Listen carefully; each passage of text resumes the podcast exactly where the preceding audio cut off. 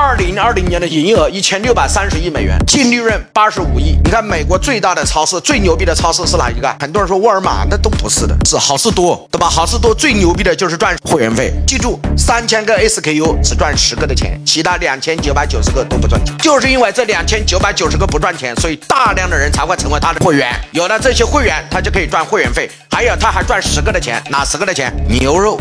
猪肉、鸡肉都是他自己的，为什么？他用他自己原来积累的钱去收购了这些屠宰场，收购了什么养牛的、养猪的、养鸡的。因为美国人对肉类消费是刚需啊，所以他就能把这一块变成暴利。我来问大家一句话：是不是今天吃了鸡肉，明天就不吃了？是不是今天吃了鸡肉，明天就不吃猪肉和牛肉了？所以你会发现，人类对猪肉、鸡肉、牛肉是永恒的刚需，所以这块他自己卖，其他的一概都不赚钱。好事多的整个利润中，会员费占了多少？所以你看，普通会员六十美元。一年高级会员一百二十美元一年，一年一付，会员总数一点零七亿人，美国一共三点二亿人，光会员一点零七亿，还除去老人和小孩你看这个会员比例高不高？一点零七亿。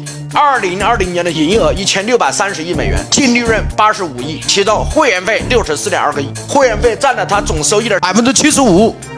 这段的，核心利润都是由谁支付的？会员费。所以这家公司的老板非常牛逼，产品利润超过百分之七要经董事会同意，不容许产品的利润超过百分之七，因为不超过百分之七就能维持整个门店的租金、人工和水电的费用，打平就可以了。所有的产品都不赚钱，靠赚什么费？会员费。所以沃尔玛永远只能喊什么？天天平价。他为什么不敢喊天天低价？因为这个东西在。